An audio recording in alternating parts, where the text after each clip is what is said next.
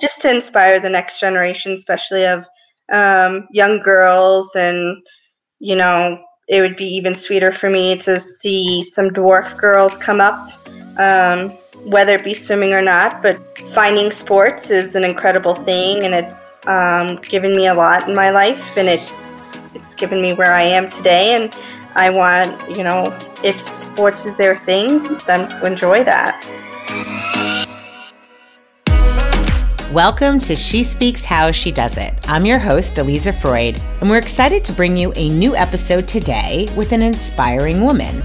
But first, we would love and appreciate if you're enjoying the podcast to help us get the word out about our guests' inspiring stories. One quick way you can do that is to write a rating and review of the podcast on Apple or wherever you listen to the show. And to thank you for doing that, if you email us a screenshot of your review to podcast at shespeaks.com, we will send you a surprise gift. We can't wait to hear what you think. Now, here we go with today's episode. Welcome to the show today, everyone. I am excited to bring you my conversation today with the very inspiring Sophia Herzog. Sophia is a 2016 Paralympic silver medalist in the SB6 100 meter breaststroke, as well as placing sixth in the 200 individual medley. Sophia was born with a form of dwarfism, which has a 1 in 26,000 chance of occurring. She's a three time national team member, currently training in preparation for the 2021 Paralympic Games in Tokyo, Japan. Lastly, she's a member of the Classroom Champions Mentorship Program for a second year and is heavily involved in the Women's Sports Foundation. I found my conversation with Sophia really to be so inspiring. She's such a young woman, but has accomplished so much and overcome so many hurdles. I can't wait for you to hear the conversation. So we're going to jump right in. Well, welcome to the show, Sophia. Thank you so much for being here with us today. Thanks for having me. So, Sophia, you have you're you know you're you're young. Tell tell tell uh, our listeners how old you are. I'm 23 years old. You're 23 and you have accomplished a lot, right? You have, you already represented um, the United States in the 2016 Paralympics, and you will hopefully, um, now that they've moved the, uh, the 2020 um, Olympics uh, that were supposed to happen in Tokyo, they are now happening in 2021. Is that right? Yes and you are set to represent the United States for that as well. And those are happening in Tokyo. Are they being moved? Are they still happening in Tokyo? Yep, everything's the same, just um, pushed back exactly a year. Okay, so I think the the thing that um, I am so curious about is, you know, for some for an athlete like you who basically spends such an enormous amount of time training and getting ready and swimming because that is your your sport of choice. Um, what is it like to sort of get being you know, be in training, have your mind so focused, okay, I'm going to be competing for the US in 2020 and then suddenly this pandemic happens. What what is that like just kind of psychologically to deal with that shift? Yeah, it was um it was super crazy, especially in the spring um when things started shutting down um because there was a lot of athletes had this big push to um, postpone the games. And now looking back at it, I totally back it. But I was like, no, like this is my last year. Like I can't like do this another year. Like we can do this. You know, it's gonna be okay. And then my pool shut down. I was like, yeah, like we we need to postpone this, obviously, because it was getting to the point of like, am I putting myself too much at risk just to mm-hmm. train? Um, especially in the spring. So it was it was good to like once they postponed it just to be able to step back and um, essentially put my safety totally 1st mm-hmm. um, but yeah, it was a weird time because um, swimming's my full time job. So mm-hmm. I was at home with no job, no purpose, like mm-hmm. nowhere to go since it's the middle of a pandemic and it was a very odd time for me, for sure. Yeah. Well, and, and absolutely. I mean, it's uh, certainly, um, you know, a lot of people were feeling that hard time, but you, as an athlete that was supposed to be, um, you know, that was gearing up, and how how just so uh, our listeners are clear, how long does somebody prepare for? So you're supposed to be in the summer 2020 Olympics. How far back are you preparing to like really yeah. training? Um, like I would say you need that full year of just solid, no interruptions, um, really strong. We call them blocks or phases of training. So, like sprint, endurance, all that kind of stuff. So, like a whole year. So, like right now, I'm building and focusing totally now on this year, and it's it's in that serious time of like things can't be messing up my training. Um, so a full year um, is crucial in an athlete's and, and a year of uh, on a daily basis does that mean like eight hours of training a day? Like a like a full-time job? Are you are you training eight hours a day? Um, my training ranges from about four to six hours a day um, and then i'm expected to recover um, about four hours as well so i usually take a nap or something in between sessions. Um, so in that aspect, it's the full time job where um, I come home from a training session, I eat a meal, and then I go back to sleep and recover for my next training sessions in the later in the day. Wow. So you have to kind of learn to nap during the day, but I'm guessing yeah. you're doing so much physical activity. It's not hard that it probably is not that difficult. yeah, it's not hard to lay down and fall asleep. That's awesome. So, so you're now back in the throes of it, right? Because you're gearing up for the 2021 date. What are you? Um, are you at home during this time? Are you are you training in your own nearby um, pool, or are you someplace else? Yep, I'm back home. Um, I've pretty much been home this whole time and um, so I've been training at my home pool and stuff. Um, so nothing's changed too much. That's great. So you're able to at least be in your own in your own environment. You're not someplace because usually would you be at another facility doing training or would you normally if it weren't the pandemic, would you be Yeah. I would normally be here um, if it wasn't the pandemic anyway. Um, but there's been times where um, it's gotten close to shutting down again, so I start. I call it chasing pools, where I'll, where I'll drive like two hours to go swim at a different rec center and stuff.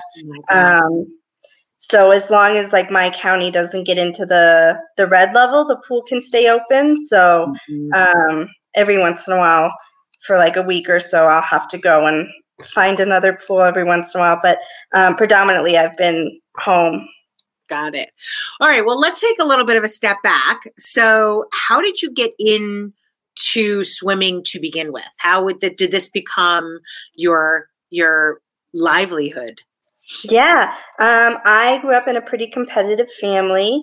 Uh, my dad was a long distance runner, um, and my mom was a mountain biker. Um, and I was actually wanting to go for skiing um, but skiing doesn't have any classifications for dwarfism mm. in the Paralympics. And then it was pretty hard on my knees um, at a young age. So I switched over to swimming, where I showed some potential. And I joined my high school team and um, went to my first Paralympic meet in 2010. And mm-hmm. then um, realized I needed to really step up my training and everything if this was going to be something I wanted to do. Um, so I moved to the Olympic and Paralympic Training Center in 2014 to train um, for the 2016 Games. So you have been doing this in earnest since 2014. Is that like is sort of as like you know focus? This is what I'm going to do with my life.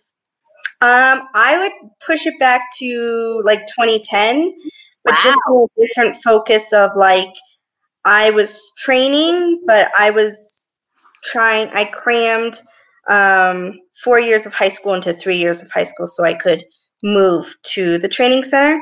So there's been this big push, just not in swimming for the whole time to be able to swim. Since you're 13 years old, is that Yeah. right? So you you've been you've been doing this. What is what is that like to? Um, most of us do not right decide what we're going to do for a living and start working in earnest towards it when we're 13 years old. What is that like to make that decision at such a young age? Was that you said you you have that competitive um, sports in your family. So was it sort of a natural thing that you decided to do this? And um, you said you also, um, you know, you you have so both you have two parents. You have siblings that also are into sports. I am an only child. Ah, okay. another reason why I was able to do this. But I think with um, I grew up in a really small town, Mhm. um, and I didn't have a swim team, so my parents had to drive like an hour and a half one way to get to the um, team. So there was a big push right at the beginning of like, if you want to do this, like you gotta you gotta do this. I'm not going to drive you three hours in the day for you to be Mhm. playing with your friends in the pool. So there was that big push initially. Right. Um, and then it, I just kind of progressed and showed potential to make the teams. Um, so is this ongoing upward spiral, we'll call it. Yeah. um, so you mentioned that you grew up in a small town, right? A town of like 450 people, so a very small town. Yes. Um, you were the first child in your school district with a physical disability. Can you tell us what that was like?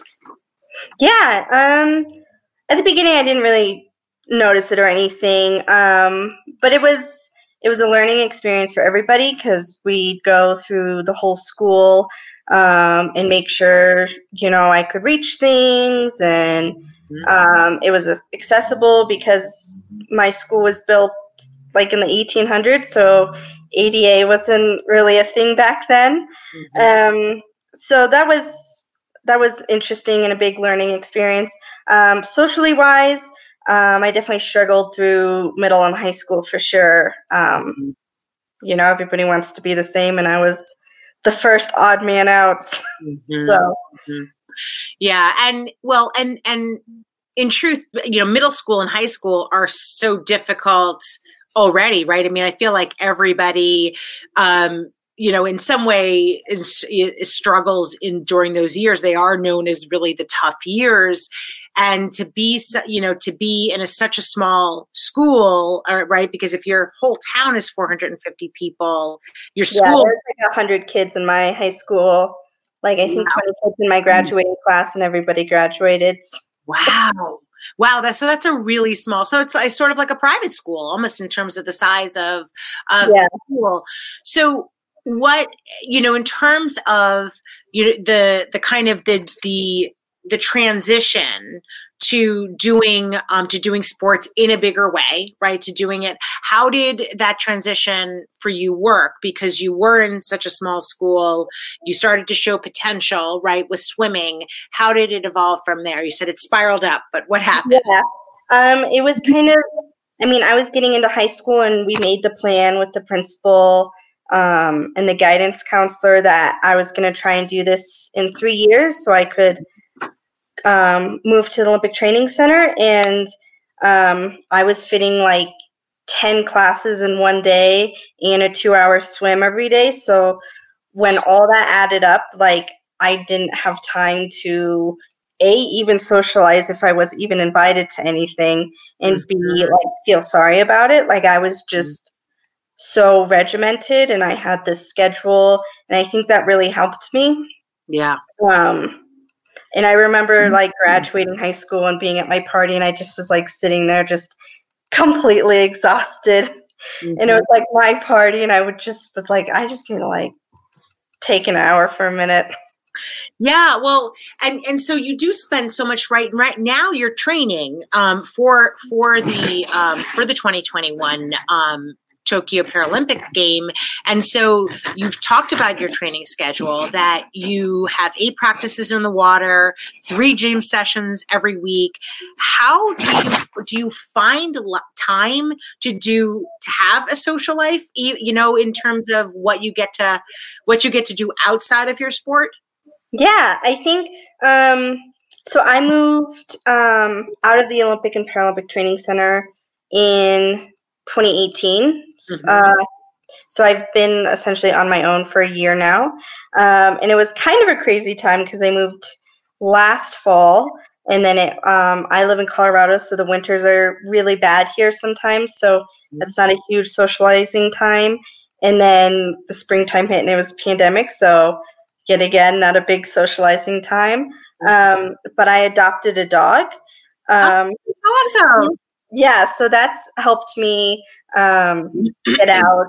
I mean, that forced me to get out and um, do things and stuff. Um, but yeah, it was a very odd time to move. I mean, no one expected this was going to happen. Um, so I'm looking forward to after all this is done, making some some friends.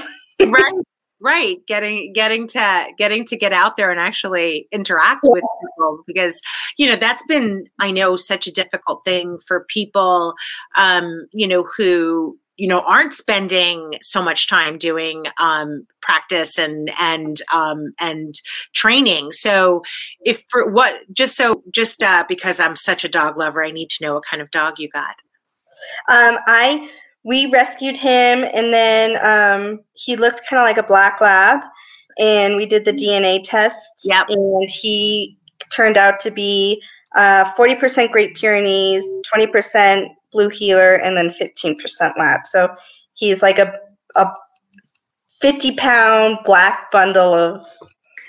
Oh, and and he's part he's so he's still is he fully grown at 50 pounds because great pyrenees are like they become oh, large, right?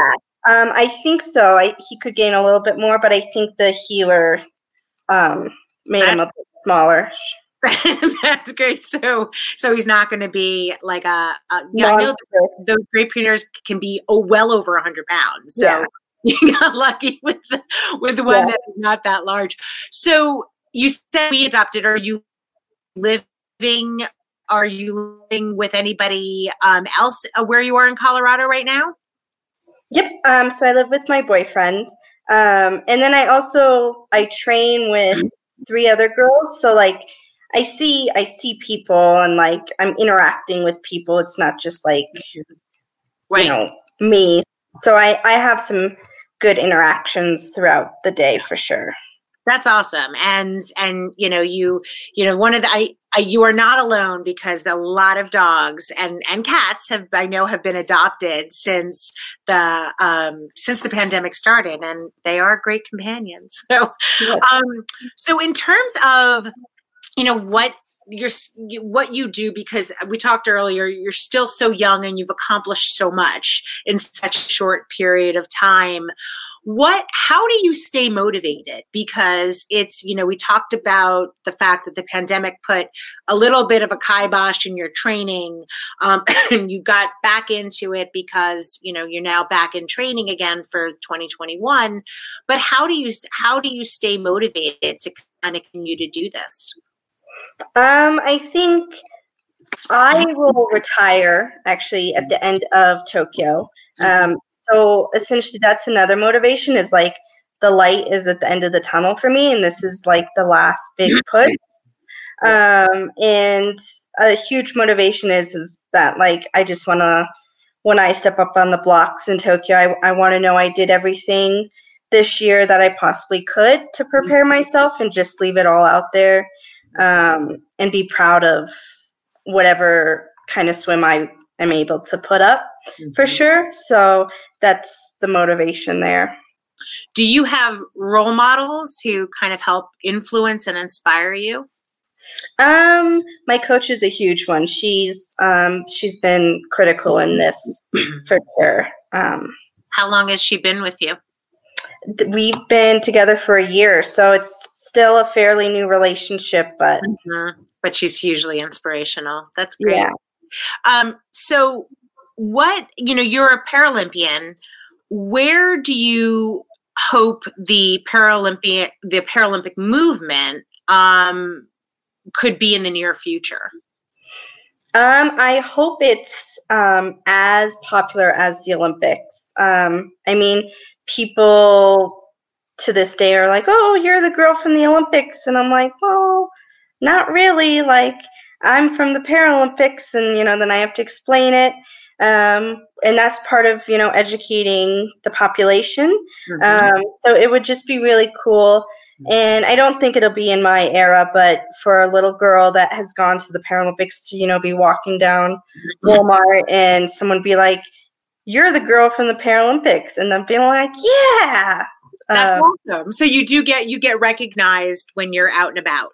I do, yep. Um, but people always swap the words for Olympics to Paralympics. So I hope um, you know, people will understand the differences and um, tune into the Paralympics too, because everybody watches the Olympics, and then um, especially in the U.S., it's the coverage hasn't been as big. It's getting bigger every Olympics um, of the Paralympics. So hopefully, as time goes on, um, it's as big of a hype here in the U.S. when the Paralympics happen. So, can you explain for people what the difference is? Because if they are not familiar. Yeah. Um, so, the Paralympics are parallel to the Olympics. It's 10 days after the Games, mm-hmm. um, same city, same venue. And we are athletes with physical disabilities. So, like myself with dwarfism.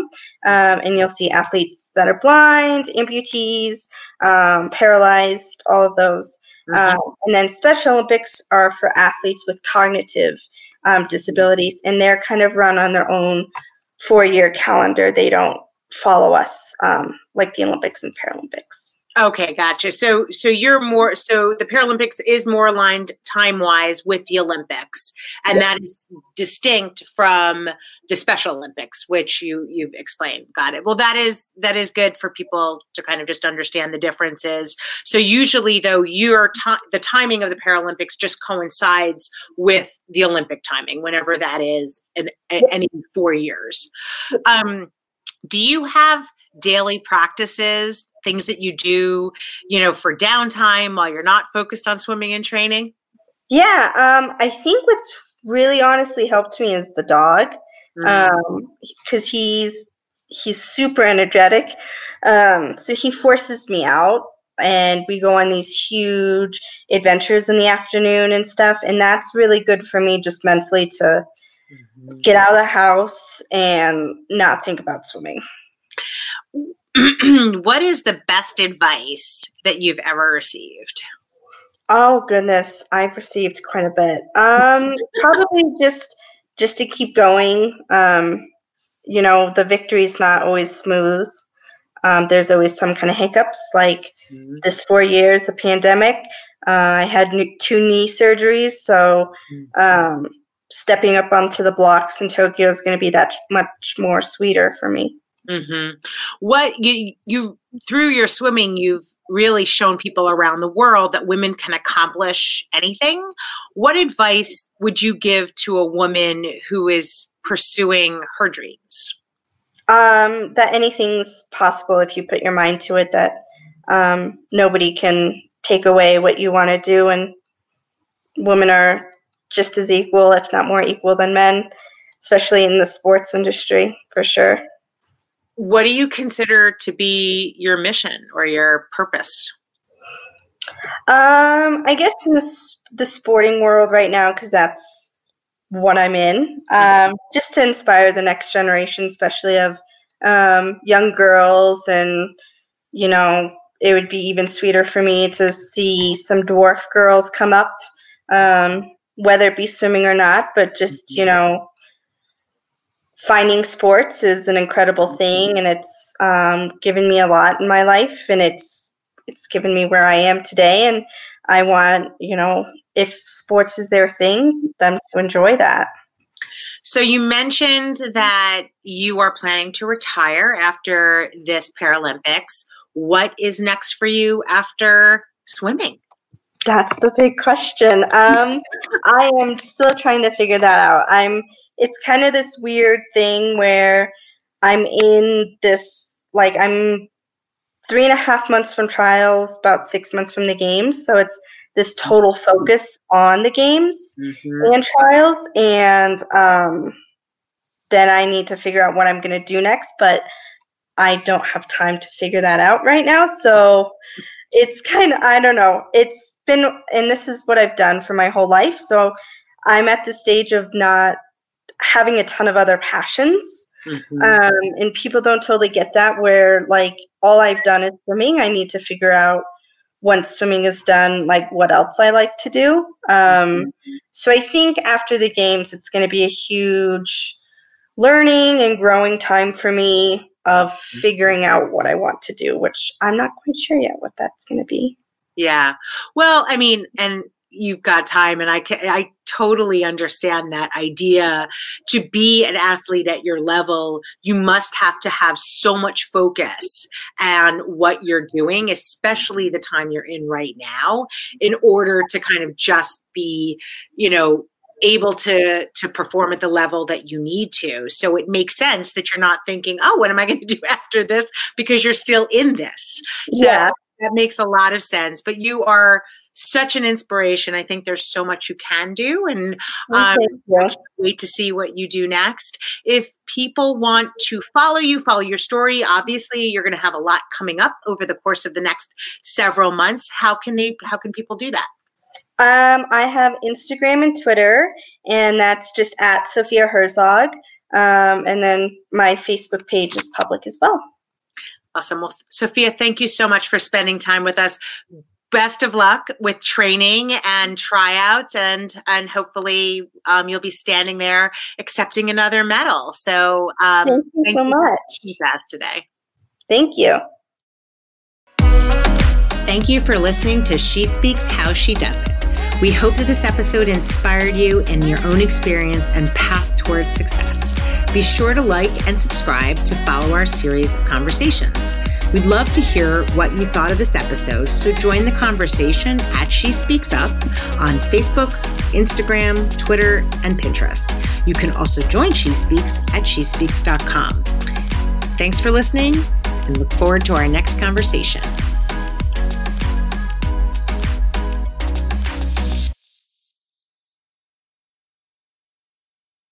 Thank you for listening. If you're an influencer or a brand that wants to work with us, please feel free to email us at info at shespeaks.com. Until next time.